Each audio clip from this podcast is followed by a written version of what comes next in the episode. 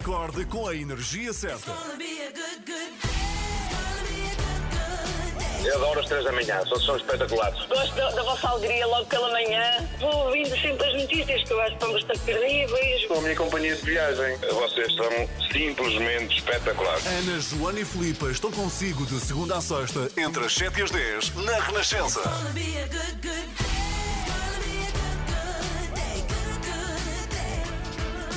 Cá estamos aqui consigo até às 10 de segunda a sexta-feira. Somos às 3 da manhã.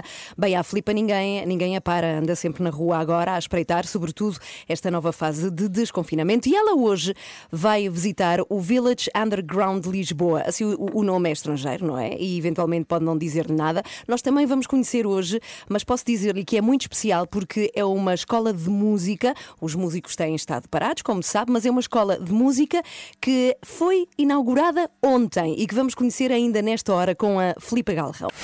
Cindy Lauper toca aqui na Renascença. Muito bom dia, bem, estou aqui com um problema que acredito que muita gente que usa cadeiras de escritório tem. Nós usamos cadeiras muito parecidas às suas, com certeza, e a minha hoje desce. Eu subo, ela desce, eu subo, ela desce, já, está, já estou aqui a meio caminho. É o problema dos baixinhos, com certeza, não tão baixinhos como a Joana Marques, mas eu começo a descer, a descer, a descer, vou ter que trocar de cadeira. Ora bem, 7 e 12, eh, 7 e 17, aliás, muito bom dia, seja bem-vindo.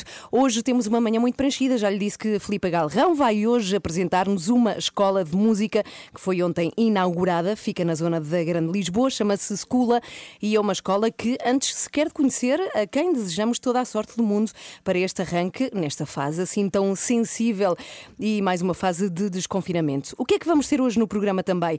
Vamos falar sobre a Superliga Europeia, impossível que não tenha ouvido falar desta Superliga que reúne eh, alguns dos clubes mais importantes da Europa, que foi anunciada na noite de domingo e tem desencadeado muitas reações adversas de vários quadrantes. Aliás, hoje quase todos os jornais desportivos em Portugal eh, fazem menção desta Superliga logo na capa. Eh, a bola, por exemplo, tem a capa inteira, assim como se fosse um anúncio antigo a dizer procura-se Dirty 12, portanto, as sujas 12 é mais ou menos isto, e a contar a história de cada um dos clubes que fazem parte desta Superliga. É, vamos falar disso, vamos explicar tudo tintim por tintim para que se entenda o que é que quer dizer e quem é que vai jogar e porque é que isto está a causar tanta polémica. E ainda vamos falar de vacinas e depois, claro, temos o extremamente desagradável. Vamos falar de vacinas às 8h30, atenção. E ainda temos o extremamente desagradável para uh, ouvir e para ver no Facebook às 8h15. Eu já sei quem é a protagonista do extremamente desagradável, mas vamos deixar a Joana desvendar mais à frente. Bom dia!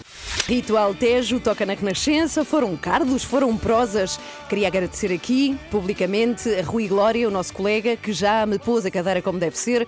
Então estas cadeiras têm de. Isto é, muita tecnologia uh, para apenas uma cadeira. Tem uma alavanca de um lado, tem um travão do outro. Eu não estava aqui a, a entender esta questão do travão. Portanto, obrigada, Rui Glória, que já consigo estar sentada como deve ser. Bom dia, seja bem-vindo. Está com as 3 da manhã e estamos aqui consigo até às 10. Joana, Ana e Filipa. Às 3 da manhã estou consigo até às 10. Pronto, era só para confirmar. Ontem fiz uma coisa que não fazia há tanto tempo. Fiz uma pesquisa num site de internet chamado Cinecartaz .público.pt.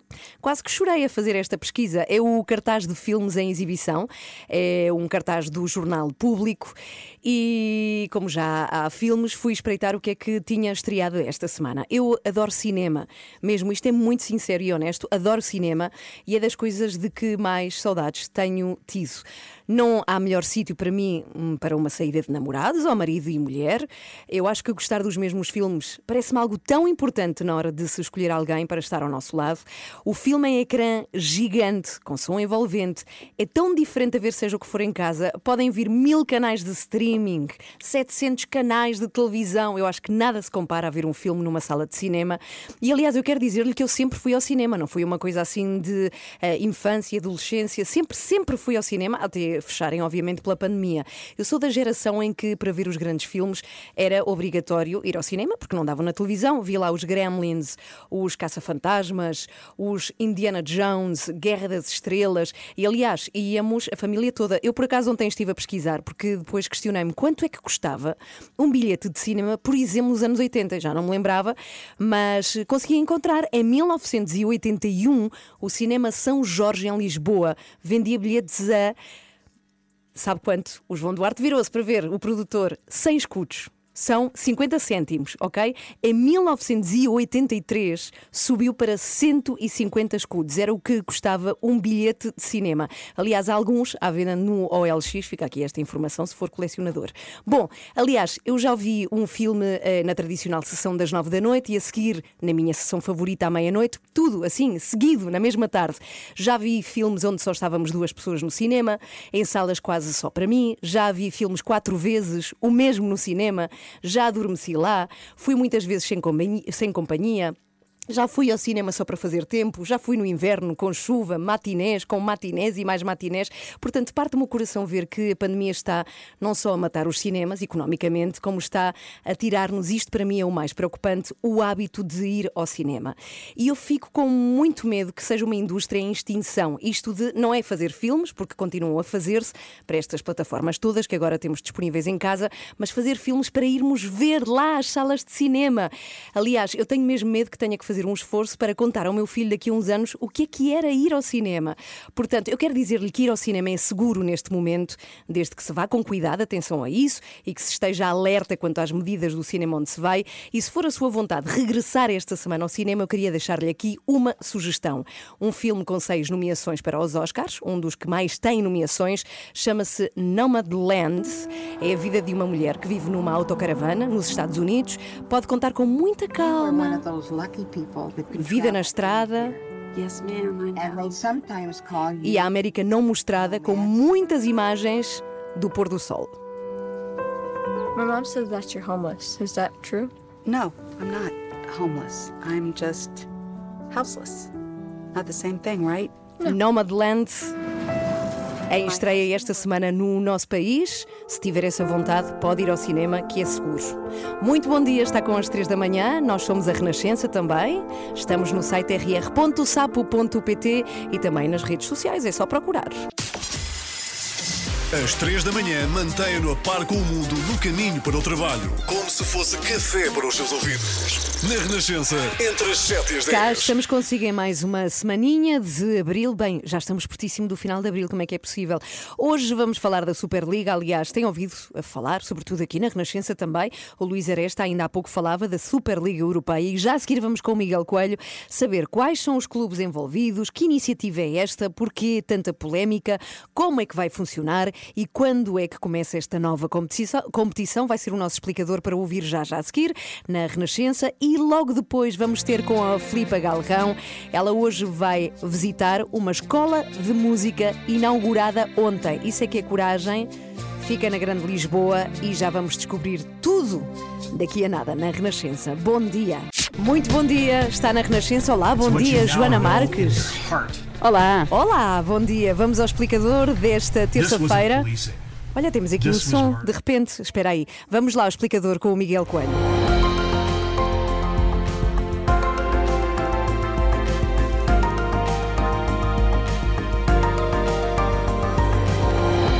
Bom dia mais uma vez, Miguel. Bom dia. No explicador desta manhã falamos do caso que está a abalar o futebol e não só. A anunciada a criação de uma Superliga Europeia que causou um abalo de consequências ainda imprevisíveis. Eh, e para começar, Miguel, por favor, lembra-nos que projeto é este? Sim, eh, é uma ideia que vários dos clubes mais ricos da Europa têm vindo a forjar nos últimos anos eh, e que, no fundo, pretende aumentar ainda mais o bolo financeiro a que estas equipas já têm acesso. Os clubes fundadores são para já 12 de Inglaterra Inglaterra, Espanha e Itália, eh, todos tubarões, eh, desde o Manchester United e o Liverpool ao Real Madrid, eh, passando pela Juventus, o Milan, etc. E, e o objetivo é que os fundadores sejam 15, pelos vistos não tem sido fácil convencer outros tubarões, porque emblemas históricos como o Bayern ou o PSG ou o Porto foram sondados, mas, mas rejeitaram. Já viste, Joana, o teu Porto rejeitou aqui muito esta bem, Superliga. Bem. Mas estes clubes, Miguel, querem um campeonato só deles, é isso? É, é, praticamente isso. O presidente do Real Madrid foi muito claro ao lembrar que uh, gera mais dinheiro um confronto entre equipas grandes do que contra uma equipa modesta. Portanto, a solução para ele passa por um sistema em que só existam jogos grandes, uh, ou quase, porque está previsto que anualmente, através de um sistema de qualificação, possam entrar outros cinco clubes uh, que iriam, no fundo, compor o, o ramalhete. Uhum. E esta Superliga seria como a atual Liga dos Campeões, é isso, Miguel? A fase de grupos seria diferente. Primeiro uh, haveria dois grupos de 10. Uh, para os quartos de final qualificam-se os três primeiros de cada grupo e os vencedores de um play-off uh, a jogar entre os quartos e os quintos classificados de cada um dos dois grupos, e a partir daí o sistema seria o habitual, com eliminatórias a duas mãos até à final, a, a disputar em campo neutro. Uhum. E já agora, eh, vamos querer saber quando é que começa, já lá vamos. Antes, Miguel, gostávamos de saber porque é que isto aparece agora. É, como eu disse, é uma ideia antiga, uh, mas a pandemia veio dar o empurrão decisivo, porque sem assistência nos estádios, todo aquele negócio em torno dos jogos, com a venda de camisolas, de comes e bebes, tudo o que se possa imaginar, uh, tudo isso caiu a pique, só ficaram praticamente as receitas da televisão, portanto o que estes clubes agora querem é mais dinheiro. Uh, Calcula-se que uh, se a Superliga vier a existir, cada clube receba só pela participação qualquer coisa como 230 milhões de euros. E isto, só para terem uma ideia, é cerca do dobro do que recebeu o vencedor da Liga dos Campeões da última época. Pois é, muito dinheiro. Então, quando é que seria para começar esta prova, Miguel? Uh, praticamente de imediato, porque, de acordo com o comunicado que foi emitido pelos clubes, eh, a prova deverá arrancar logo que seja possível, pode ser mesmo já na próxima temporada, a partir de agosto, uh, e nesse caso, os clubes participantes já não iriam entrar nas habituais competições da UEFA, a Liga dos Campeões, a Liga Europa, uh, nem na Conference League, que é uma nova competição europeia Europeia, que já estava prevista para o próximo ano. Mas então espera lá, eh, com a saída de todos estes clubes para a Superliga Europeia, acaba a Liga dos Campeões? Eh, a Liga dos Campeões não, porque a UEFA pretende mantê-la, mas uh, aí é que começa a, a grande embrulhada, porque a UEFA, que é, o, como sabemos todos, o organismo que gera o futebol europeu, já avisou que os clubes envolvidos na Superliga serão excluídos das competições europeias. E essa decisão pode ser tomada já nos próximos dias. Mas mais do que isso, poderão ser igualmente afastados das próprias provas nacionais e os jogadores eh, desses clubes uh, serão impedidos de participar nos campeonatos da Europa e do mundo. Portanto, Isso para, uh, para a seleção portuguesa era um desastre. Um desastre, uh, sim, porque muitos dos titulares da seleção jogam nestes clubes que querem criar a Superliga. Ficava Basta só o... o Pepe e o Pizzi. Quase. Uh, mas o Ronaldo, o João Félix, Bernardo Silva, Bruno Fernandes, entre tantos outros, não é? Diogo Jota, etc, etc. Uh, há quem, contudo, possa sair a ganhar caso estes clubes sejam excluídos da Liga dos Campeões. Por exemplo, o Porto, que recentemente foi afastado pelo Chelsea, pode vir a ser repescado. Haja Portanto, alguma coisa aqui, positiva. Sim. Se bem que era, era esquisito, era um bocadinho esquisito. Embora eu não goste de ganhar na secretária. É, bom, acho que o jogo deve ser é, na secretaria. Na secretária é da secretaria. acho que o jogo deve ser resolvido é no campo, não é? Na verdade. É, mas eh, tal como as coisas estão, também não é fácil imaginar uma, uma solução airosa para, para este problema. E é uma questão que ultrapassa em muito o campo do desporto. Eh, a própria União Europeia e muitos governos já se pronunciaram ontem contra esta Superliga. Até o habitualmente recatado Príncipe William de Inglaterra, nas últimas horas, veio criticar este projeto, mas realmente não se vê como é que poderá ser evitada uh, uma convulsão que muitos já consideram que pode ser mesmo a maior de sempre na história do futebol. Uhum, e há vários jogadores portugueses, lá está, alguns já mencionaste aqui, Miguel, que ontem falaram sobre sim, sim. esta questão. O Bruno Fernandes, O Bruno exemplo, Fernandes sim. também dando apoio a uma mensagem que o Pudense deixou, ele do Wolverhampton, e o Bruno depois replicou também, dizendo que há coisas que não se podem comprar, ou que não há dinheiro para certas coisas. Os jogadores têm aquele sonho de jogar e de ganhar a Liga dos Campeões, a verdadeira. Mas é? é curioso porque normalmente os jogadores e os treinadores uh, evitam envolver-se em polémicas. E neste caso são jogadores e treinadores uh, de clubes que estão, uh, enfim, com o objetivo de fundar esta Superliga e que vêm pronunciar-se contra sim, o projeto sim. dos dirigentes é. desses clubes, o que é curioso. Mas até o Boris Johnson ontem disse que se dependesse dele que não havia Superliga, que exato, ele travava exato. este é uma ideia que parece boa aos presidentes, sobretudo, e Ape muitos deles, malta, que não tem muito a ver diretamente com o futebol, não é? Tem mais sim. a ver com o dinheiro. 15 para as 8 foi o explicador desta manhã de terça-feira. Já a seguir, por acaso, quando acordei, eh, estava o chão muito molhado, portanto quer dizer que choveu durante a noite. Ou alguém passou com uma mangueira, também não, é não, possível. Ao pé da minha casa Ah, também, havia umas choveu. gotinhas. Queremos saber muito se ainda se mantém a chuva em Lisboa e é o que vamos eh, saber com a Filipa Galrão, que está precisamente hoje e nesta manhã na rua. Neste caso, foi eh, visitar uma escola que, e bravo para esta escola, teve a coragem de inaugurar ontem a Secula, uma academia de música urbana para jovens. Vamos saber o que é que isto significa para jovens. Que escola é esta? Fica no Village Undergrounds, em Lisboa, eh, que fica em Alcântara, é numa zona muito perto, para quem não sabe e não conhece esta zona, eh, bem perto da cidade de Lisboa. Já vamos ter com a Filipa, que nesta manhã de terça-feira anda por aí, à chuva. Pobre Filipa. You're still the one, Cheyenne Twain, toca aqui na Renascença. Bom dia. Está a ouvir às 3 da manhã. Está sim, senhora, com o Filipa Galrão a apresentar uma escola de música que inaugurou ontem, segunda-feira, no dia de mais uma fase de desconfinamento. Que inaugurou ontem, dito assim, parece que foi a Filipa que inaugurou a escola. E foi inaugurar a e ela foi hoje com uma tesoura cortar a fita. Olá. Filipa, bom dia. Ainda vinha tempo, bom dia. Bom dia. Só, só para começar, vocês alguma vez estiveram no Village Underground? Já, já, já. É muito Eu bonito. não, pois não sou tão moderna como vocês. Então, estive, então sim. Joana, tens que fechar os olhos e imaginar, porque Ok. te- tenho, tenho mesmo que contextualizar. O Village Underground fica aqui na Avenida da Índia, como a Ana disse há pouco, em Alcântara. Tem uma arquitetura super cool construída, com dois autocarros e 14 Ah, contentores que foram disso, convertidos em espaços criativos e onde há, por exemplo, um restaurante, há um estúdio de gravação, ah, aqui há concertos, teatro, cinema, dança. O foco, no fundo, deste Village Underground é a cultura de rua. Mas agora, nesta fase de desconfinamento, o Village Underground tem uma proposta inovadora, como vocês já disseram, vai ainda mais longe e lançou ontem a Secula, que é uma academia de música urbana destinada aos mais novos. E ah, eu estou com a responsável por isto, a Mariana Duarte Silva, ela é cofundadora e diretora do Village Underground. Mariana, bom dia. É é muito cedo, não é? Mas o que é ao certo uma academia de música urbana e como é que vai funcionar? Olá, bom dia. Olá. Uma academia de música urbana é um espaço físico, mas também mental, onde jovens podem vir hum, agrupar-se e, e- e ter com os seus amigos e conhecer novos e fazer novos amigos, essencialmente à volta da música.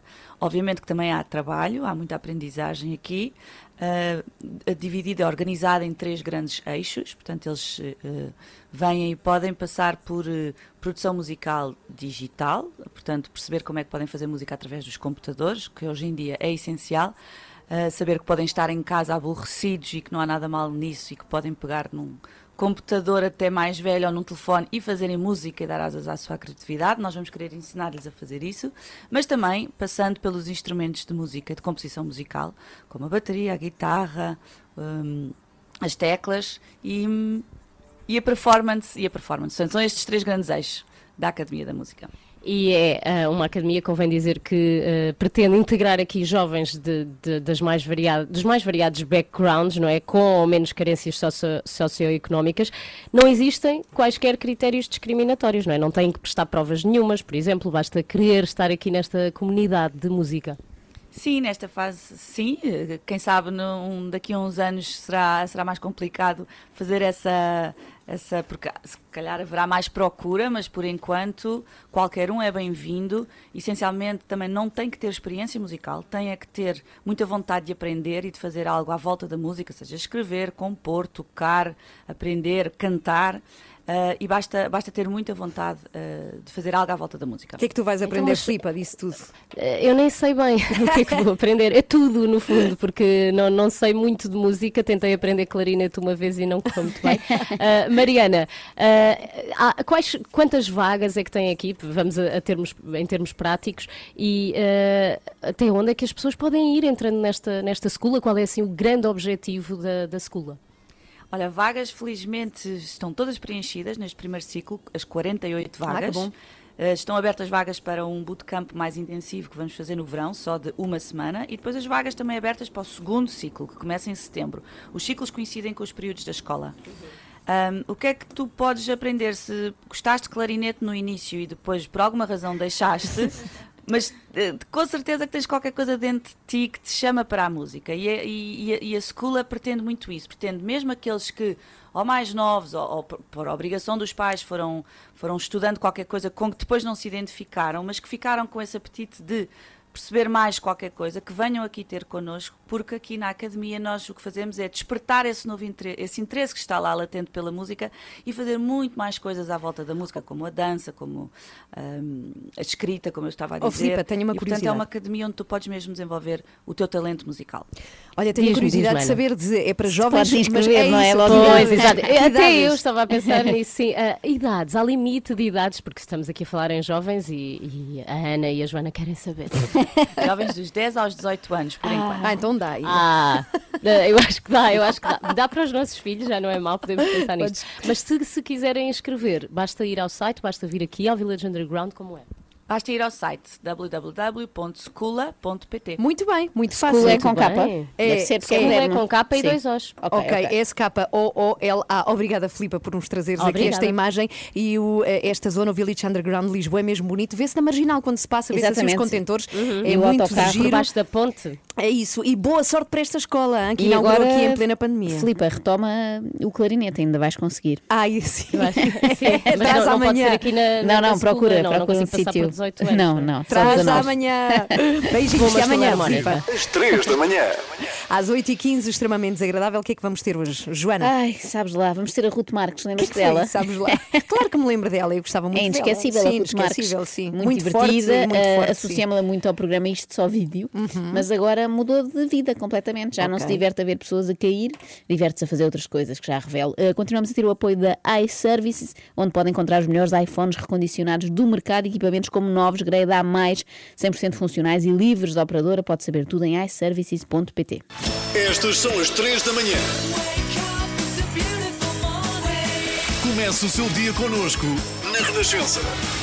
Ontem começaram as aulas para os rapazes e raparigas mais velhos, portanto o Era secundário e também Íamos pelos universidades. Primeiro só rapazes, já amanhã só Eu raparigas. preferia primeiro os rapazes, depois as raparigas, não é? Assim Sim, descansavam mais. A nós interessa-nos mais. A Filipa vai estar hoje precisamente numa universidade para saber como é que foi o regresso destes alunos universitários. Estavam muito bem em casa, muitos não queriam voltar, outros queriam voltar. Eu quero muito saber como é que ficamos. Sim, sim, qual é o estado de espírito, não é? Neste Sim. regresso à, à faculdade. Depois do primeiro dia, depois, depois não, antes disso, temos o extremamente desagradável já a seguir. E hoje o que é que vamos ter, Joana? Hoje temos um regresso, o grande regresso de Ruth Marques. Eu, pelo menos, não a vi há muitos anos. Há muito, Tinha sim. saudades, mas ela mudou radicalmente de vida. Ah, é? Ela, era fazia modelo, apresentadora. E fez meteorologia ou não? Sim, provavelmente fez também parte das anti-look. Ah, sim, sim, Uma carreira sim. muito cheia e agora não tem nada a ver com isto. Ok. É outra arte. Tenho muita curiosidade em saber o que é que anda a fazer Ruth Marques. Não me perca. Já a seguir, no extremamente desagradável. Aliás, ligue-se já, se puder, tiver o computador à sua frente, o Facebook para ver em Se estiver a conduzir, não ponha nada à frente. Soul Asylum, Runaway Train, toca aqui na Renascença. Bem, ainda estou a recompor-me porque estava a comer uma coisa que como todas as manhãs aqui, nas três da manhã, e hoje costuma um bocadinho mais do que o normal, e ainda não consegui convencer ninguém desta equipa a acompanhar-me. Eu já umas- experimentei. Sim, é verdade, mas, não te Bastou-me uma convenci. vez, não vou comer isso todos os dias. É uma coisa que se chama, fica aqui a dica já agora, é uma ameixa Não, não, japonesa. não sigam. Espera aí, deixa-me falar, estão todo de moda os fermentados, não é? Há tantos médicos a dizer que devemos comer fermentados. É uma ameixa fermentada com muito sal, chama-se ameixa umeboshi e de facto sabe tanto, tanto a sal Mas que será a que primeira isso vez que eu dos- comi que saiu um olho. Será que isto dos fermentados faz assim tão bem? Olha, há Temos que chamar cá um médicos- médico Sim, e perguntar-lhe. É verdade, há um nutricionista agora que fala muito de mitos, não é? De nutrição, temos que lhe Fazer uma perguntar. aposta, vamos Tá ver o que é bem, que ele diz tá e ver bem. quem é que ganha. Mas se olha, eu perder, eu como um bocadinho dessa Está bem, está bem. E, e se eu perder? Porque eu tenho comido Comes, isto to- quase todos perderes, os dias. comes uma barrica de ovos moles, já vais. Está bem, está combinado. extremamente desagradável. Forte do que eu. Com o apoio da que iServices. entusiasmo, que entusiasmo. E eu hoje proponho que recuemos no tempo para analisar o célebre acidente da cadeira. Ah, vamos até agosto de 1968, quando Salazar caiu de uma cadeira. Isso não, é não, espetacular. é uma queda ligeiramente mais recente, Ah. aconteceu em 2014 na CMTV. Ok. É. Mas acho que é uma coisa que eu não sabia. Eu sei que sim. Mas- Eu sei que é uma mulher bonita, pronto. portanto as pessoas não se esquecem. É mais fácil esquecerem um camafeu do que uma mulher bonita. não é? Se bem que, se bem que for. Se bem, é verdade, se bem que se forem muito camafeu, muito camafeu. Eu já não vi isso há tanto tempo. Não, mas se for muito camafeu, muito camafeu, também ninguém esquece, não é? Os camafeu, mesmo camafeu, é lá. Olha, olha, Caiu. Eu sabia. Esta mulher tem queda para a televisão. Eu sabia. Oh Rui, este deve estar a partir de rir lá dentro, nem ninguém me pergunta. Estás a chorar. Olha lá. Não conseguimos recuperar a imagem. É pá, temos que recuperar a imagem. Isso é uma coisa que temos que mostrar já outra vez, não é? Isto é das coisas mais engraçadas, não é? E atenção que ela não estava a chorar, estava a rir, mas tem esta maneira peculiar de rir, Pois não é. é? Ai, peço desculpa aos Isso, ouvintes. isso magoou, magoou um bocadinho.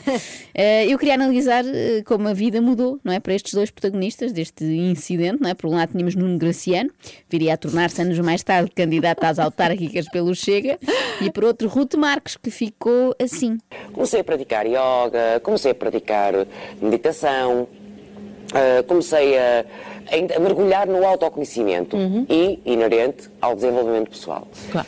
Pronto, mais Tu uma adoras, figura. Adoras tanto isto, sim. Sim, sobretudo que é uma tendência cada vez mais forte, não é? Não há ninguém que não se dedique hoje em dia ao autoconhecimento, não é?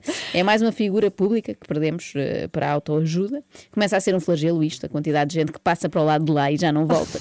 Eu não sei se repararam, mas a Ruth diz que mergulhou no autoconhecimento e inerente ao desenvolvimento pessoal. Eh, Na vida da Ruth, quase tudo é inerente. Havia sempre uma grande equipa de maquilhagem, de cabelos, eh, porque cada criador tem a tendência Claro, claro, claro. inerente. A tendência inerente. O inerente é uma palavra tipo vestido preto, não é? sim. Nunca compromete, Uhum. fica sempre bem. Não há como não Então usar. nunca compromete. A Nunca palavra compro- é exatamente, exatamente. Não há como não usar a expressão inerente a toda a hora. E não há como não usar ainda mais vezes as palavras não há como. É tudo feito com amor, com dedicação, com paixão, com, com garra. E portanto não há como eh, as coisas não resultarem. Exatamente. Não há não há como. As pessoas se sintam melhor ao pé de nós, porque não há como. Não há como, não há mesmo como. Porque somos todos seres humanos. E parece Não há como. Não há como em cada esquina. Bom, Quando emagreces também usas essa expressão. Não Então não como come, nada, Não, não não, há. há como. Também pode ser. Não há como em cada esquina, dizia ali Júlia Pinheiro, e parece de facto a descrição da vida da Ruth Marques. Mas na verdade é muito mais do que isso, não é só não há como. É uma vida recheada de acontecimentos, sobretudo desde este mergulho nas águas pantanosas do desenvolvimento pessoal. antidepressivos acabaram por ir a, a- dos retirares e começaste com, com as terapia- eh, com as terapias alternativas, não é? Sim, porque eu fiz um curso de, de biofeedback. A chamada, a base disso é física quântica. Ok. Hum, duvido, duvido um pouco. Neste momento, Max Planck, que eu fui ver e é o pai de física quântica, deve estar às voltas no túmulo, não é? Se ele soubesse que os seus conhecimentos iam servir de base a terapias alternativas, tinha-se dedicado a outra coisa, tipo agricultura ou assim. Pronto, não teria ganho o Nobel de Física, de facto, em 1918, mas pelo menos não podiam agora acusá-lo de ter alguma coisa a ver com isto do biofeedback.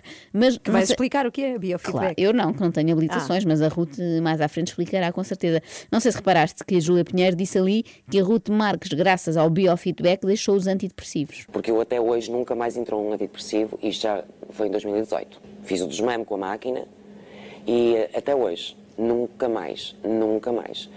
E isso abriu-me, de repente, sabes que uma das coisas do, desenvolvimento pessoal eh, que se aprende e que se aplica e que se, e que se percebe na prática que é isso, que é mesmo assim, onde nós criamos o nosso foco, onde nós criamos a nossa atenção, manifestamente acontece. Não há como. Não há como. Isto é cientificamente comprovado. Não há como, é cientificamente comprovado. Eu aposto que Isaac Newton tem imensos tratados a falar sobre isto. Eh, gosto do orgulho com que a Ruth diz: nunca mais entrou aqui um antidepressivo. Parece um porteiro de discoteca É a dizer: nunca mais entrou aqui um tipo mal vestido neste estabelecimento. E até hoje nunca mais entrou aqui um químico, um antidepressivo, um comprimido para dormir. Nunca mais. Nunca mais. Que orgulho, nunca mais. No meu organismo, nem um Benuron, só coisas naturais, da aloe vera para baixo. Aloe vera, seiva, sementes de linhaça e dentes de alho. Mais nada. Só isso é que entra aqui. Mas a Ruth Marques diz que fez o desmame com, com uma máquina. Que máquina é essa? Tu sabes? Pronto, Ana Galvão, lá vais tu gastar dinheiro com isto. Eu apresento-te a máquina.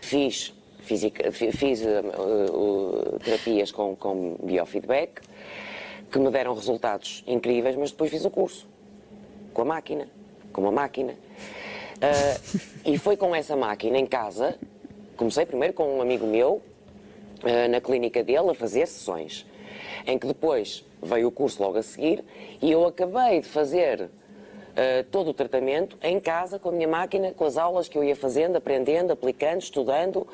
Atenção, isto pode parecer absurdo, mas eu também já fiquei muito entusiasmada com uma máquina que comprei lá para casa. Qual? Mas era uma máquina que fazia caipirinha, lasanha e bacalhau espiritual. Era a Bimbi.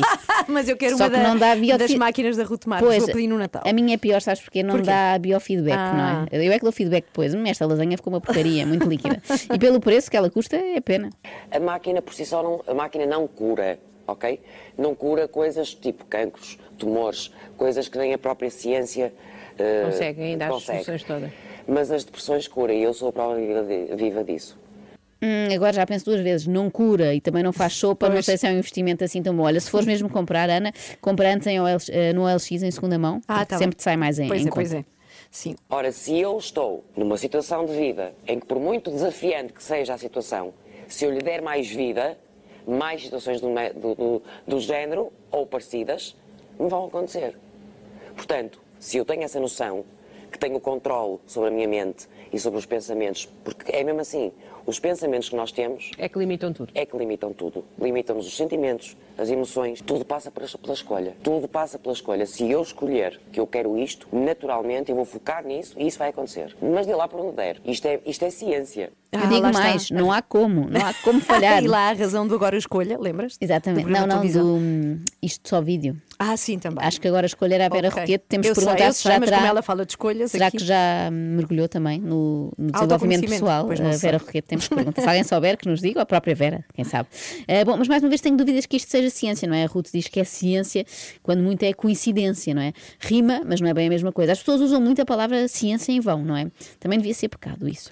Isso e fazer interpretações abusivas do significado das palavras, como faz a Ruth neste vídeo do seu novo canal de YouTube. Porque, por exemplo, reclamar. Já pensaste o que é que quer dizer reclamar? Ah. É aclamar duas vezes. Ok. Não, não, não é, não é. Aclamar duas vezes seria reaclamar, não reclamar. Sendo que aclamar é aplaudir com gritos de júbilo, seria muito estranho que reclamar fosse isto duas vezes, não é? Até porque sortia o efeito contrário ao desejado. Nós no restaurante, imagina, traga-me só a favor o livro de reclamações, que esta sopa está azeda. Depois o livro chegava e nós elogiávamos muitíssimo a refeição, duas vezes. Bom, por falar em refeição, sabes que no canal de YouTube da Ruth também há lugar para a culinária. Ah, não posso, tu deves adorar essa parte, aposto. Eh, na verdade, nem por isso. Mas pronto, é bom saber que o canal abrange muita coisa. O desenvolvimento pessoal é muito vasto e, abrange muita coisa. Abrange o lifestyle, abrange a, forma de estar na vida, abrange a nutrição, a alimentação, abrange o exercício físico. Há uma data de componentes, então o que é que eu faço? Umas receitas.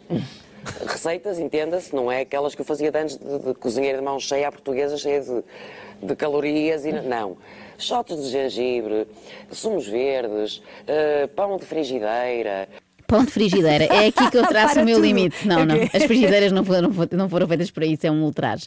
Pão de frigideira para mim é ir longe demais. Nem Uma sei o que é, não faço ideia do que Nem seja. quero saber, Ok, só ok. com este co- pão de frigideira. Conheço o pão de forno e para mim está bom. Uma pessoa percebe que escolheu o rumo errado na vida quando deixa propositadamente ser cozinheira de mão cheia à portuguesa, como ela diz, para fazer shots de gengibre e sumos verdes. Bom, eu para o fim deixei uma surpresa, porque eu sei que a Ana vai gostar muito. É um rol de nomes estrangeiros para dar credibilidade a tudo aquilo que acabou de ser dito. Ui, então vamos lá. Isto é mesmo, a neurociência eh, comprova isso. E eu tenho feito formações cá, em Inglaterra, online, claro. Eh, opa, nomes que se calhar muita gente não conhece, mas eu sou aficionada do Dr. Joe Dispenza, do, do- do Bruce Lipton, de Bob Proctor, do, do Greg Braden. Conheço Ah, um, conheço um. Qual? Joe Dispenza. Ah, pensei que era o Greg Braden, Os outros que eu sei não. muito bem. bem, sabes quando ela disse ali o Bruce Lipton? Sim, eu por sim. momentos achei que era o Bruce Lee. Não, não, é o Bruce Lee a beber chá. E eu ia dizer, esse eu conheço, esse eu conheço exatamente Bruce Lee, eh, famoso especialista não só em chá, mas Ah. também em física, já que estudou o movimento que a cara dos inimigos faz quando ele lhes acerta um chapadão, não é? Isto é das coisas mais engraçadas, não é? Eu deixei aqui este riso da Ruth de reserva para o caso de ninguém ter achado graça a esta observação do Bruce Lee. Vou ter sempre esta aqui. Extremamente desagradável.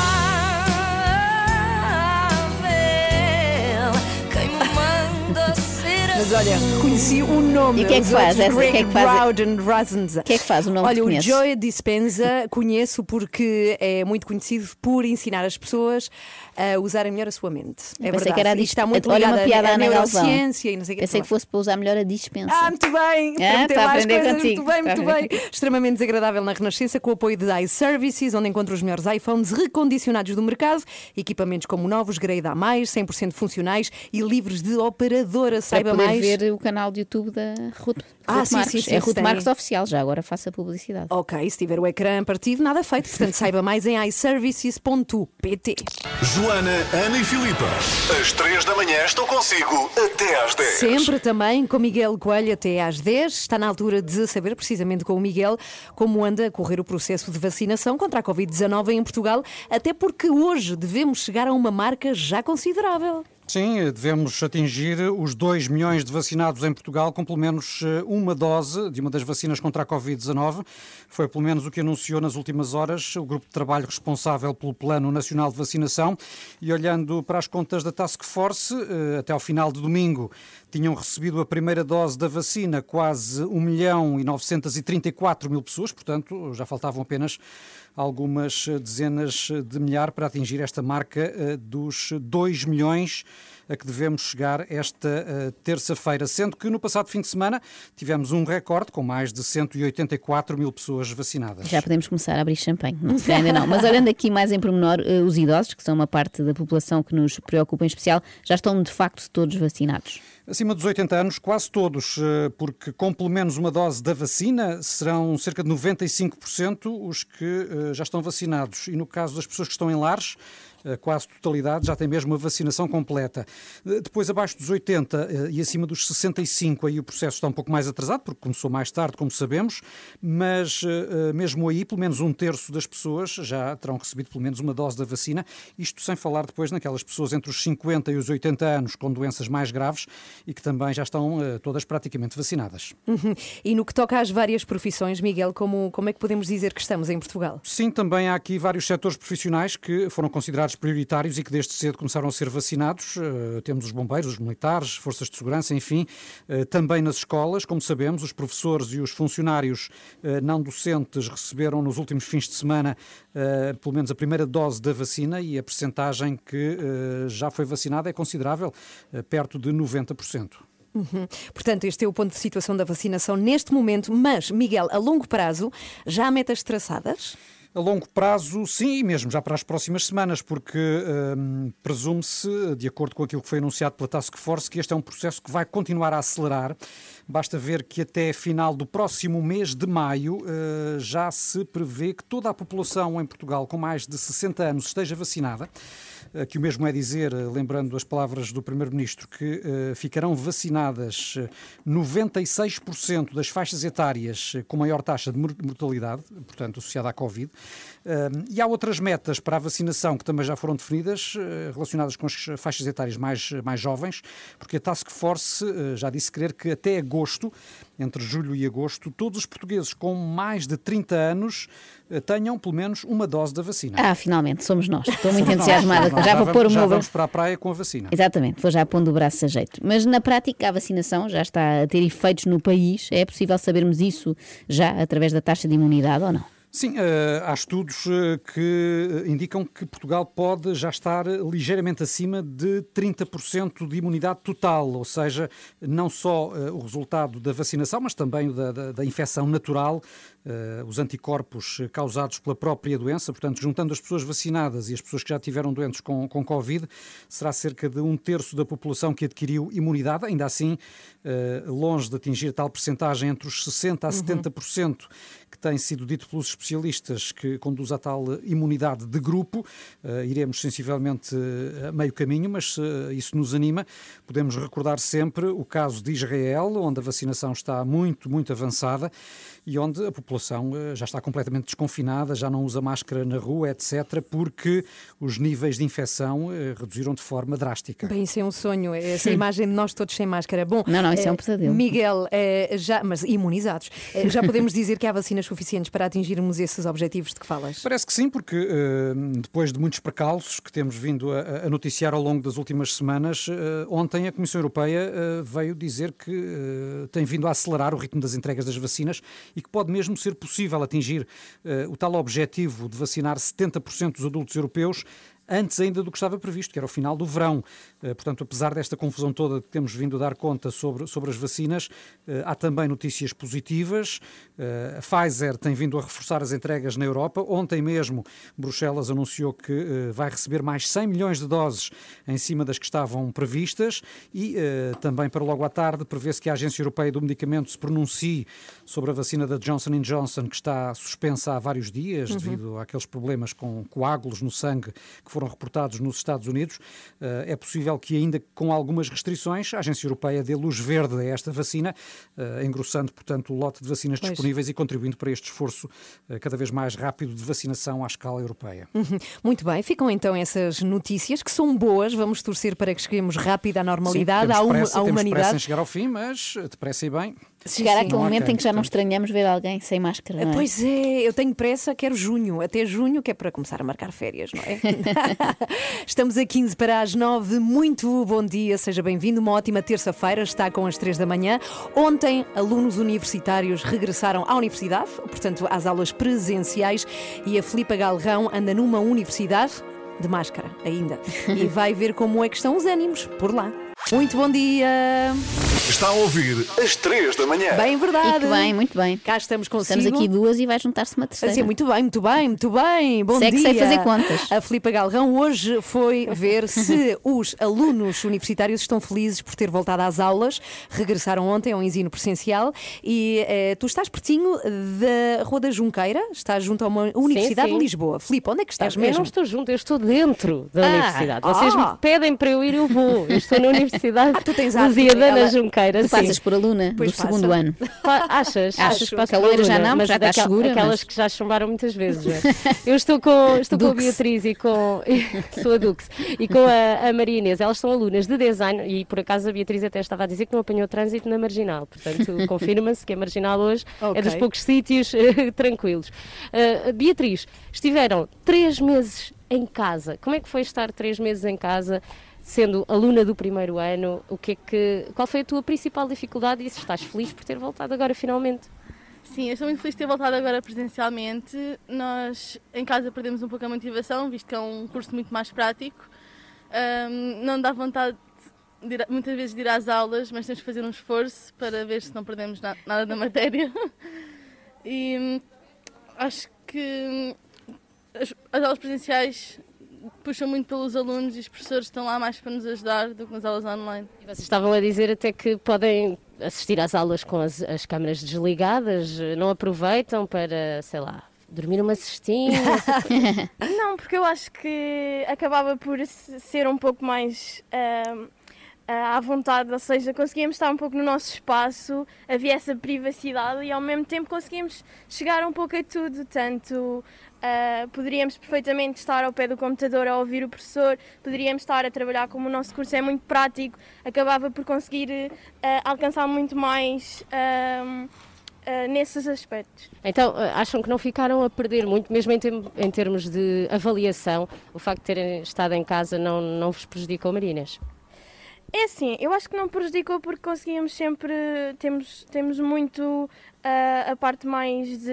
hum, ah, conseguimos muito o foco, o foco principal foi muito a- as redes sociais e também ah, a internet. Eu vejo muito por aí que eu acho que isso acabou por ser um pouco também o meu, o meu principal foco. ah, tanto Vocês iam buscar essa, essa inspiração, não é? Já que não podiam andar na rua e vir à faculdade. Sim, porque eu acho que o que teve mais em alta foi sempre as redes sociais e tanto a internet em si. Eu acho que foi um apoio que conseguimos eh, de alguma forma ter a partir de todos e, e também.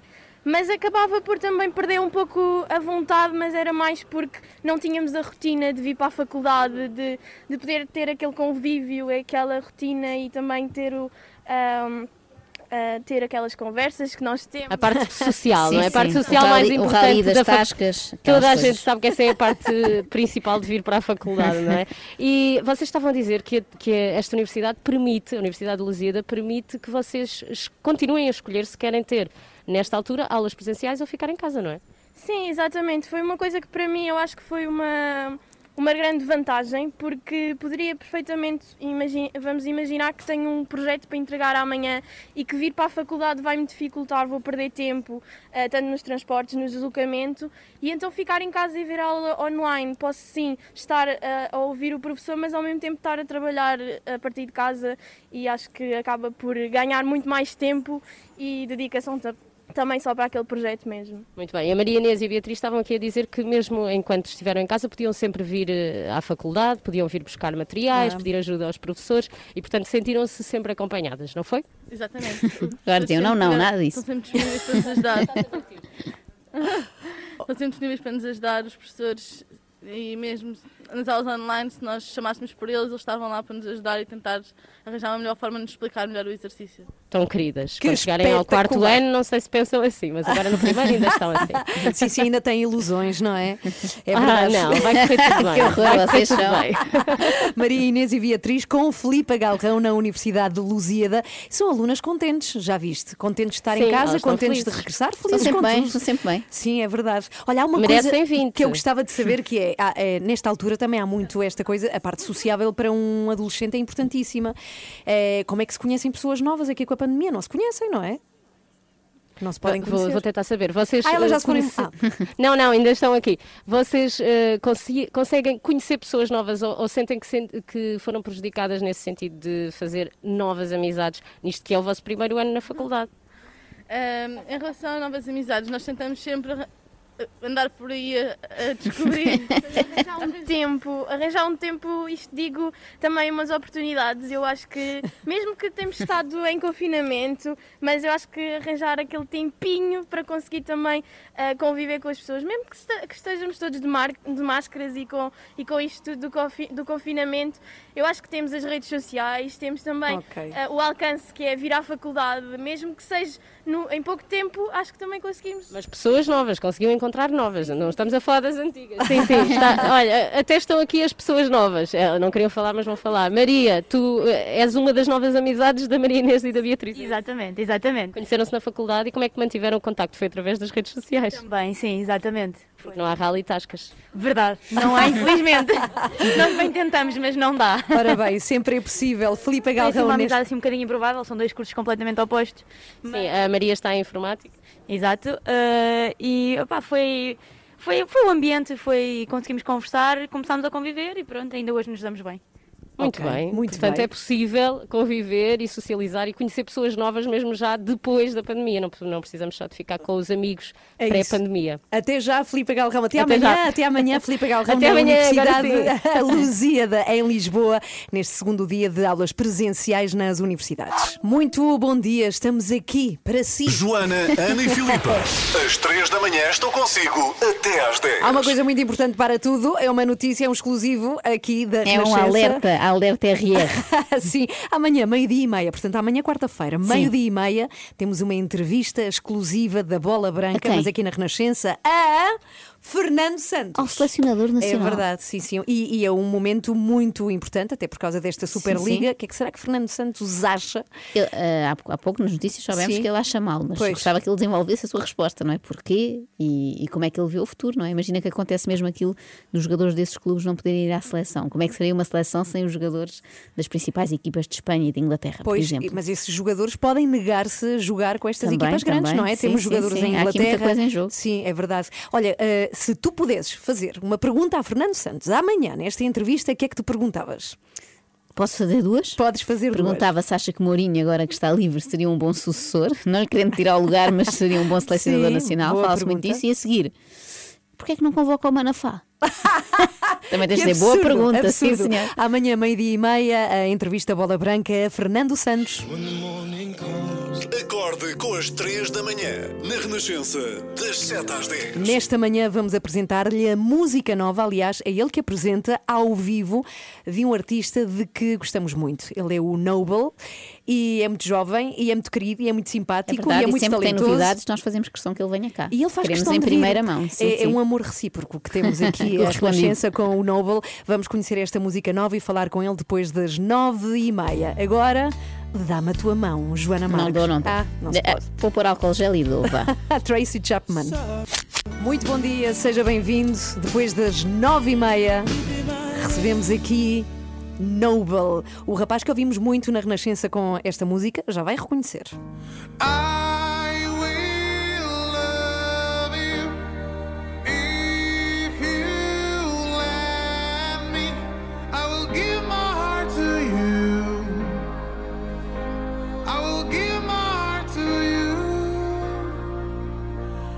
If I leave here tomorrow, no you Meu Deus, esta música faz-me cair para o lado. É linda É esta linda, música. linda. É o Noble que está cá para apresentar a sua música nova que se chama Beautiful. Depois das nove e meia, ainda por cima, ele vem tocar um bocadinho. Vai ser um bocadinho aqui nas três da manhã e a música toda para as redes da Renascença. Já lá vamos.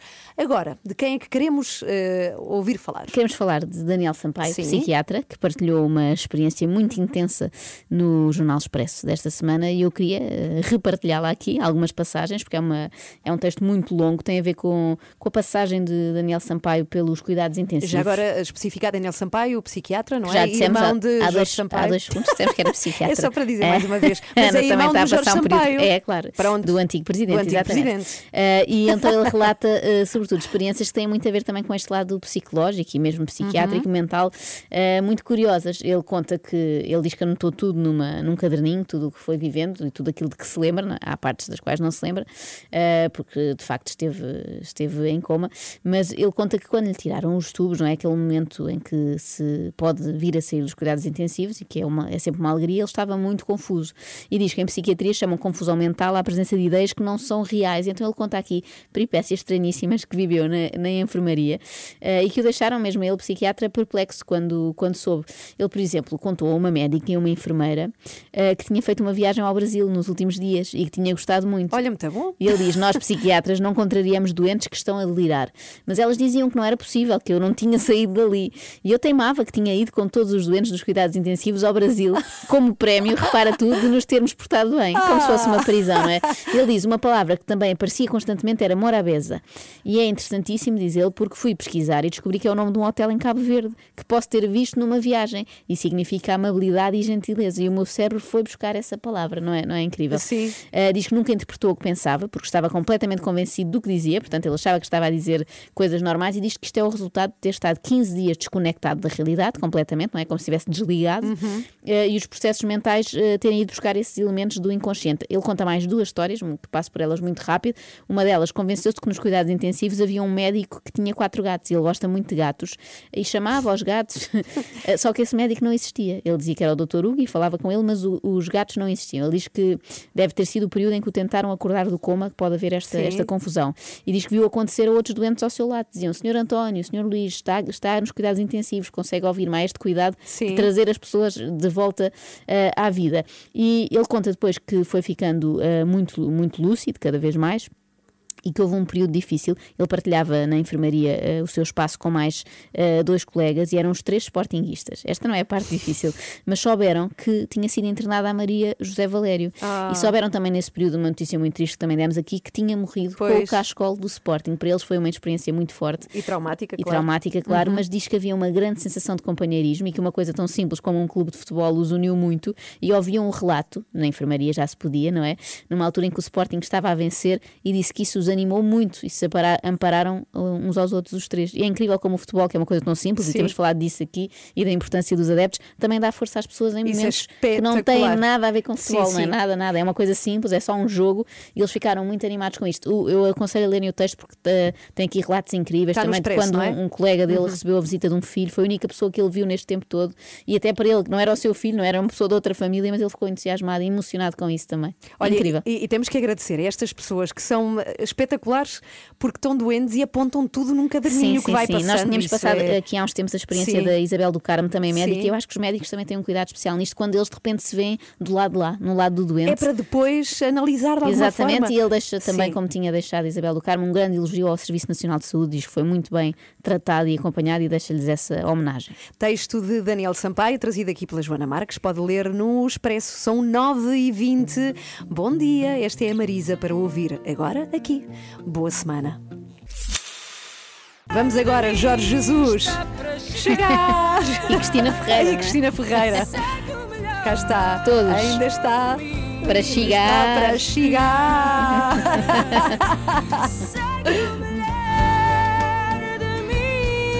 para chegar. 9 e 23 muito bom dia. Já a seguir o comentário de Graça Franco, só podia, sobre a Superliga. Já lá vamos. Às três da manhã.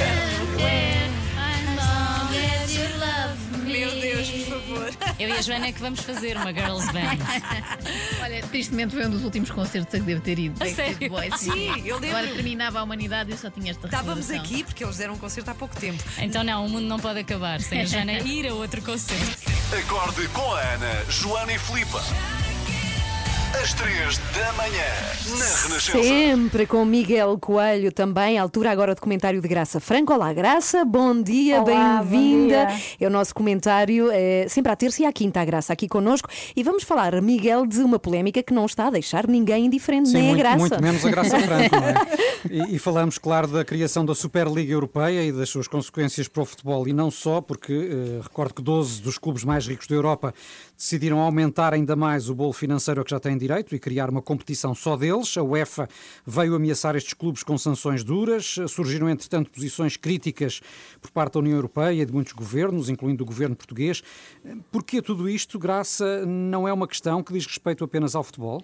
Não, não é. E por isso o príncipe William eh, e António Costa falaram a uma só voz. Os dois Ou na seja, mesma frase já não, não deixa de ser curioso. não é? Exatamente, dizendo que eh, isto supera de facto muito, muito o que está em, em jogo no futebol, Eh, porque o que está em jogo no futebol é de facto o mérito, mas é também um certo sonho de igualdade e inclusão, é, é um modo europeu de vida, Eh, é um modo quase civilizacional em que cada um tem direito ao, ao seu sonho. Repara que nenhum, ninguém contesta aos milhões e milhões, ninguém tem inveja do ordenado do, do Ronaldo. Bem, já que Mas fala nisso. Não estamos dispostos a vender o Ronaldo, percebes? O Ronaldo é nosso.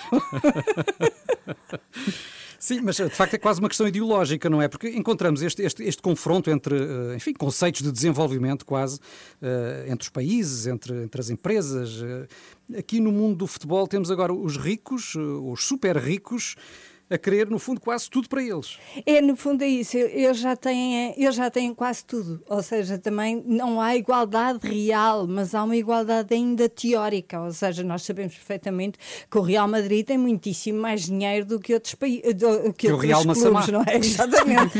mas, supostamente, pelo menos nas competições nacionais, o Real de Massamá tem direito a ser tão bom, tão bom, tão bom, que passinho a passito, não é? Sim. Vai, vai chegar a campeão nacional Até e campeão depois europeu, exatamente ser, e depois vai vencer o Real Madrid não é? Isto isto pode acontecer. Eh, e mesmo que só possa acontecer e acontece de vez em quando não é? Antigamente quem é que sabia quem era o, Dor, o Nortmoos Dortmund, Ah, não é? ah, exatamente. Eu agora estava aqui com dificuldade porque o futebol não é a minha especialidade. Mas sei que não era assim muito conhecido, não é? Eh, e, e- e ele conseguiu isso por mérito, não é? Porque tinha aquela equipa especial de jogadores, porque teve aquela Sim. co- conjugação, não é? Mas De- por outro lado, deixe-me perguntar-lhe isto: não é legítimo, porque o futebol é um negócio e cada vez mais tem vindo a, a tornar-se mais isso do que outra coisa. Não é legítimo que os principais clubes eh, tenham eh, a parte de leão e a voz mais ativa na, na gestão do negócio? É, mas eh, não é apenas isso, eles já têm a gestão do negócio, não é? Portanto, aliás, há um problema grave de eh, branqueamento de capitais no mundo do futebol. Nós, este é o meu segundo comentário sobre futebol na vida e penso que o primeiro foi sobre bem. o branqueamento de capitais. Porque de facto há ali assim muitos interesses em jogo e não é para acaso que a JP Morgan investiu logo assim à cabeça eh, nesta nova liga mais de 3 mil milhões, o que significa que o prémio do ganhador vai ser três vezes superior ou mais de três vezes superior ao, ao da Liga dos Campeões. Portanto, eh, de facto, já é um negócio, mas isto não é o direito a criar um clube, isto é o direito a, com um, um clube dos ricos, expulsar os pobres do negócio, ou seja, expulsar os, os pobres daquilo que é muito mais do que o negócio, não é? Eh, a tribo do futebol, eh, como dizia eh, há muito tempo um grande sociólogo, é alguma coisa de ultrademocrático. Nós, nós vimos o príncipe, não é? Ao lado do serralheiro, do mecânico, etc., a torcer ou não a torcer pelo, pelo mesmo clube, não é? O Sporting Braga, penso eu, que é o eleito nosso presidente. Eh, e ele grita para o Sporting de Braga como qualquer eh, cidadão, não é verdade, numa bancada. E isso eh, é que une através deste desporto. Ou seja, o desporto em si é um valor, e neste caso é um valor civilizacional, quase. E depois essa questão do mérito que falava há pouco, eh, Exatamente, na e perspectiva isso de que qualquer tudo um dilui. esforço pode ganhar. Exatamente, isso tudo se dilui no clube dos ricos que pagam uma cota para entrar, não é? Que é o serem ricos, e, e depois fazem ali uma competiçãozinha que os pobres vão pagar Mas não será já um direitos. projeto irreversível? Falava há pouco deste investimento milionário do, do- do banco norte-americano JP Morgan. Eh, Não é um sinal que isto já é irreversível? Eu acho que provavelmente é, depende de- da força dos adeptos, não é? Portanto, depende da força da UEFA primeiro, não é? Porque se de facto nós ficarmos sem Ronaldo na nossa seleção, eu acho que há aqui um movimento polar. eh, Não pode ser. Isso não, é? isso Portanto, não pode os ser. europeus, não é? E isso significa que nas outras seleções também vai acontecer um bocadinho isso. E, portanto, é provável que nós encontremos eh, eh, um movimento anticapitalista no mundo do futebol com mais força do que qualquer outro movimento E, e seria de louvar se o tivessem os próprios jogadores. Se Cristiano Ronaldo dissesse não quero. É exatamente, é Não, isso, isso mesmo. Sim, Agora, muitos jogadores já não começaram a dizer que não esqueçamos- querem. Não esqueçamos que eles são pagos por milhões para não ter querer, não é? É verdade, é verdade. Ah, Normalmente não tem mas, grande enfim, opinião. Se eles de repente, se Passam eles a de ter repente opinião? disserem exatamente esses milhões não pagam a minha opinião, ah, então sim, podemos ter aqui uma pequena revolução e este projeto, que já está há muito tempo a marinar, vai para água abaixo e eu, ah, como ah, vaga adepta, ah, não é? só fico contente com as vitórias, não me entristecem muitas derrotas. É o ideal. acho que vou achar muito bem que vá para água Olha, a, a ver, vamos, a capa do jornal desportivo O Jogo hoje tem uma frase que é super terremoto e fala precisamente desta Superliga. A ver, vamos, até já, até já não, Graça, até quinta-feira. Até quinta-feira. Está de volta Graça Franco às três da manhã. Quando e como quiser. No Facebook, no Instagram, no Twitter. A Renascença está sempre consigo. Muito bom dia e uma ótima terça-feira. Recebeu a primeira guitarra aos 14 anos, começou a escrever canções. Bruce Springsteen é a sua maior inspiração. Ele já nos contou isto tudo aqui na Renascença. Ele é Noble, que é o nosso convidado. Vamos ouvi-lo já a seguir. Eh, e nós vamos conhecer uma história de um jovem músico que, por esta altura, se o mundo estivesse normal, estava a dar imensos concertos, tinha muitos fãs e muitas fãs. Ele tem Não, à esses- distância. esses têm, sim, Está bem, mesma, mas são à distância, não, Não é? pode vê-los, não é? E, e, eventualmente poderia estar a fazer viagens para apresentar as suas músicas, só que não, por causa da pandemia. Vamos saber como é que o Noble está a enfrentar aqui esta altura tão, tão estranha, tão diferente a que o mundo está a atravessar. Aliás, a música que ele nos vem apresentar, que se chama Beautiful, é inspirada precisamente pela frustração e incerteza da pandemia e é uma música que vamos conhecer ao vivo aqui Quero três que, apesar de tudo, conseguiu criar. Vamos ver como é que isso aconteceu. Ainda não é? por cima chama-se Beautiful, o que é bonito, não é? Pronto. É ver para o copo meio cheio. É para ouvir já a seguir e falar com o Noble nas três da manhã. Está a ouvir às 3 da manhã. Cá estamos consigo até às 10, agora com Noble! Uh, agora uma multidão Bom aplaudia. dia! Mas não, não podemos ter multidão. Pois não, se não tínhamos Noble, muito bom dia, bem-vindo mais uma vez. Olha, estás muito giro, estás, estás, estás bem, estás bonito. Muito obrigado, muito obrigado. Talvez Logo de dos- manhã começar o dia assim é ótimo. Claro, é dos poucos portugueses que não engordou durante a pandemia. Não está com um super bom ar, quero dizer, para quem não o está a ver, embora vai poder ver mais logo, porque o Noble vai tocar a música inteira para quem Nós for vamos, às redes da Vamos filmar, vamos, vai estar tudo gravado. Não, estávamos aqui a, a divagar um bocadinho as duas, eu e a Ana, sobre isto. Uh, como é que é para um artista, como será estar tanto tempo, não digo parado, mas longe do público, parado em termos de palcos, não é? E como é que isso se gera, essa emoção, e se isso te dá para, para compor, ou se pelo contrário ficas um bocadinho deprimido e mais parado? Pois é, Joana, na verdade é muito triste, eh, pr- principalmente porque eu tinha acabado de lançar o meu primeiro disco, Uhum. o Honey, que quase que morreu na praia, né? Eh, nasceu e foi logo para a gaveta porque não houve a possibilidade de, de estarmos com as pessoas e entregar a música ao público, é isso eh, que faz mais falta a um artista, pelo menos eu falo em nome pessoal, mas tenho a certeza que é quase assim com toda a gente. Mas da adversidade eh, vieram coisas boas e eu aproveitei esta pandemia para começar a escrever, começar a escrever sobre outros temas eh, e foi daí que veio o Beautiful. Uhum. Olha, queria te perguntar uma coisa. Tu, quando pensavas em ti como músico, aliás, deve ter sido há muitos anos, porque já aqui dissemos que tu tocas guitarra desde os 14, portanto já lá vão mais de 10 anos. Como é que imaginavas a vida, ou seja, tu como estrela? Era assim grandes palcos e A gente a aplaudir. quartos de tipo, hotel. Inicialmente, não imaginava a parte dos quartos do hotel, sim, porque eu ouvia muito Guns N' Roses e assim, então via aquelas histórias todas de partir televisores com garrafas de Jack Daniels e tal. Eh, mas a parte de ser super estrela não era uma coisa que me passasse logo pela Uhum. cabeça. Sempre, sempre tive o desejo de escrever mesmo as canções. Depois entregá-las é que não sabia muito bem ainda, porque eu era muito tímido até. Isso já, já passou, já estás um bocadinho melhor.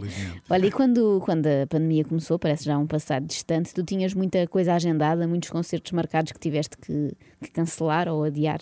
É verdade, tinha muitos concertos marcados e inclusive tinha um dos meus sonhos para realizar, que eu quando comecei a, a minha carreira dizia que o meu grande sonho era tocar num estádio cheio.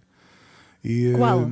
Algum em concreto? Havia, não havia um estádio em Ah, era concreto. um estádio, Um ok. estádio, era Uhum. encher um estádio. E eh, n- quando começou a pandemia, foi posto de parte o concerto que tínhamos marcado, que eu ia fazer a primeira parte do James Morrison no, Ah. no estádio de Leiria.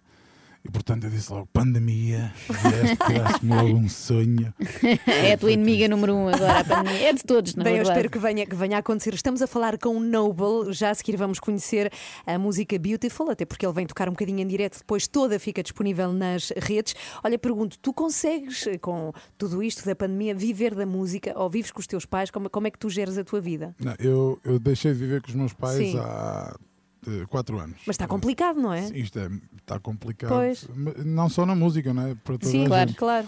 Uh, mas felizmente consigo continuar a, a viver da música uh, também porque pronto a Hannah também ajudou um bocado nesse Sim, o teu mega êxito, não é? Da Uh, primeira. mas ora bem apertarmos mais um botãozinho assim e, mas a coisa vai rolando E o que é que tu nos contas sobre esta música nova? Chama-se Beautiful. É uma música solta, vem aí um disco, tens mais. De onde esta Eh, veio, vem mais. É- esta música vem antecipar sim um novo projeto eu aproveitei que me estava a dizer há pouco a pandemia para começar Sim. a escrever outra vez Hum, felizmente já tenho várias canções que, que eventualmente vamos eh, editar num novo trabalho que está a ser produzido também com o Rui Saraiva. Eu gosto sempre de dizer isto porque ele tem sido ao longo deste tempo todo o meu braço direito eh, na composição e, e na produção das minhas canções. Eh, e esta Beautiful, sim, antecipa isso. Eh, e a Beautiful foi escrita em tempo de pandemia. Fala um bocado. Vocês estavam a dizer que era contraditório o nome, mas porque na verdade não, não é para a pandemia a, a- canção, mas sim para alguém que nos ajuda em tempo de pandemia. Porque Ah, muitas ok. vezes E quem é que te ajudou a ti mais? eh, quem me ajudou mais pronto, é, é o clássico, foi a minha namorada, né? Aham. com quem eu passo mais tempo. É quem já escreveste canções, não é? Já A primeira escrevi. canção que lhe escreve. É é mesmo, é? É Ainda é mesmo. Também em pandemia ele não podia mudar. É verdade, é complicado. Bem, eh, se, há- se a altura para não mudar é, é mesmo durante a pandemia. Eh, e a, a música fala mesmo sobre isso, é porque como todo este tempo de frustração, o facto de não poder tocar, o facto, no meu caso, não é, mas por outras pessoas não poderem trabalhar, não poder ver a família, muitas vezes entramos numa, numa espiral decadente e acabamos por nos sentir muito mal com nós próprios. E é preciso às vezes ter o amor de outra pessoa de fora que nos ajuda a pôr a pé e que diga, não é assim, vamos olhar em frente e vamos voltar, vais conseguir e vamos voltar à vida. E daí esta Beautiful. Uma pergunta, tu também a ajudaste a ela? Sim, eu acho que tem que ser uma coisa. eh, ontem eh, estávamos por acaso a, a gravar um programa e perguntaram-me se eu era fiel. E eu vinha-me à cabeça que, para além de ser fiel, acho que é mais importante também ser leal, não é? Sim, Eh, sim. E, e daí vem essa coisa. Acho que tem que ser ajudarmos um ao outro e estar lá nos piores e nos melhores momentos. Mas em que programa andas tu que te perguntam se és fiel? Hoje tem um programa do João Kleber, fiel ou infiel? Vamos ver quarta-feira. Vamos ver Ah, é, está bem, está bem. Vou ficar atenta. É o Noble que está aqui connosco, vai apresentar um bocadinho deste tema novo, Beautiful, e convém sempre lembrar que a música toda vai estar nas redes da Renascença. Ele vem acompanhado por uma pianista que se chama Clara Urbano, que estuda medicina, mas que também toca piano há muitos anos. Ela é estudante universitária, mas está cá com o Nobel para tocar e é muito talentosa, não é? Muito não, não conseguimos ouvi-la, mas podes tu falar por ela. Não, eu vou falar porque, para além de ser muito talentosa, é incrível, porque eu sou hipocondríaco, então andar na estrada com Ah, um músico junta-te a que já é médico, para mim é espetacular, é juntar dois em um. É a melhor coisa que podia ter acontecido. Por isso a Clarinha é uma boa aquisição para, para o clube. É, passou a ser a pianista favorita de Joana Marques também, que é hipocondríaca também. Então vamos lá, vamos ouvir este bocadinho da música Beautiful, é Noble aqui na Renascença, acompanhado por Clara Urbano. Obrigado. Here we go.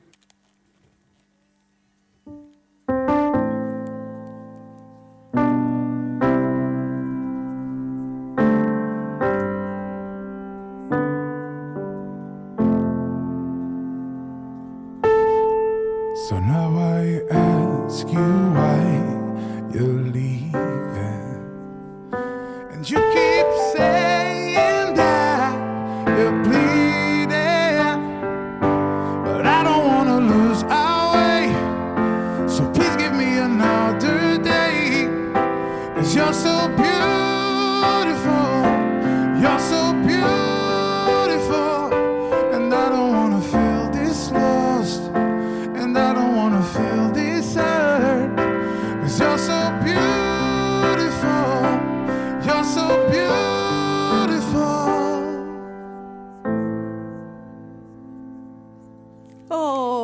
Que Sabe tão pouco, não é? Mas é de rápido. propósito. Isto é uma maldade para as pessoas terem que ir ouvir tudo. Sim, sim, ouvir tudo nas redes da Renascença. Beautiful, música nova de Noble. Obrigada por vires cá. E- essa, muito obrigado por Somos fãs. mais uma vez. Sim, sim, somos apaixonadas pela tua música. Por ti não, senão depois a tua namorada vem cá cascar-nos. Mas beijinhos, Noble, muito obrigada. Boa sorte para ti. Para o regresso aos concertos, cá de Sim, estar sim, para é breve. mesmo. E também eh, beijinhos à Cláudia. Obrigada por estar aqui. Cláudia Urbano, que o acompanha Clara, ao Clara. piano. Clara, Clara. Clara, o que é que eu me chamei? Cláudia. Ah, Cláudia, peço desculpa. Clara. É muito cedo então ainda. passem pelas redes sociais, passe pelas redes sociais para ouvir a música nova e inteira de Noble. Obrigado. Vamos embora. Hoje não tivemos aqui a Filipa Galrão, a quem deva com certeza ter sentido a falta, mas ela Amanhã está esteve, de volta. está de volta aqui em estúdio. Ela hoje apresentou-nos uma academia de música que começou ontem, precisamente, chama-se Scula, se quiser, já agora, a procurar, até foi, porque. foi também uma faculdade que não começou, mas retomou ontem também a Sim, sim. Mas quanto à Scula, só dizer que há vagas para o próximo período, que vai começar em setembro. Pode procurar Scula com K e dois Os. Boa sorte à escola. E lá está, como dizia, esteve a falar com duas estudantes muito Universidade de satisfeitas. Lusíada, aqui em Lisboa, sim, elas estavam satisfeitas por voltar, mas também não me pareceram muito agastadas de terem estado em casa. Ah, é? também há um dia que estão na escola, não é? Presencial. Portanto... Não, elas estavam chateadas com o facto de não haver rally tascas. É verdade. 8 para as 10. Amanhã também outra notícia importante, queria deixar aqui mais uma vez, é que temos ao meio-dia e meia entrevista exclusiva eh, para a bola branca, Fernando Santos, a não perder eh, à Renascença. Ora bem, antes de ir embora, recordamos como é que foi hoje. Filipe Galrão hoje foi ver se os alunos universitários estão felizes por ter voltado às aulas. Beatriz, estiveram três meses em casa. Como é que foi estar três meses em casa? Em casa perdemos um pouco a motivação, visto que é um curso muito mais prático. Não dá vontade muitas vezes de ir às aulas, mas tens de fazer um esforço. Não tínhamos a rotina de vir para a faculdade, de, de poder ter aquele convívio, aquela rotina e também ter aquelas conversas que nós temos. A parte social, não é? A parte social mais O importante rally das da tascas. Toda a gente sabe que essa é a parte principal de vir para a faculdade, não é? Maria, tu eh, és uma das novas amizades da Maria Inês e da Beatriz. Exatamente, exatamente. Como é que mantiveram o contacto? Foi através das redes sociais? Também, sim, exatamente. Porque não há rally tascas. Não há, infelizmente. Nós bem tentamos, mas não dá. Maria Inês e Beatriz estavam aqui a dizer que mesmo enquanto estiveram em casa podiam sempre vir eh, à faculdade, pedir ajuda aos professores. Estão sempre disponíveis para nos ajudar, os professores, se nós chamássemos por eles, eles estavam lá para nos ajudar e tentar arranjar uma melhor forma de nos explicar melhor o exercício. Tão queridas. Que Quando chegarem ao quarto ano, não sei se pensam assim, mas agora no primeiro ainda estão assim.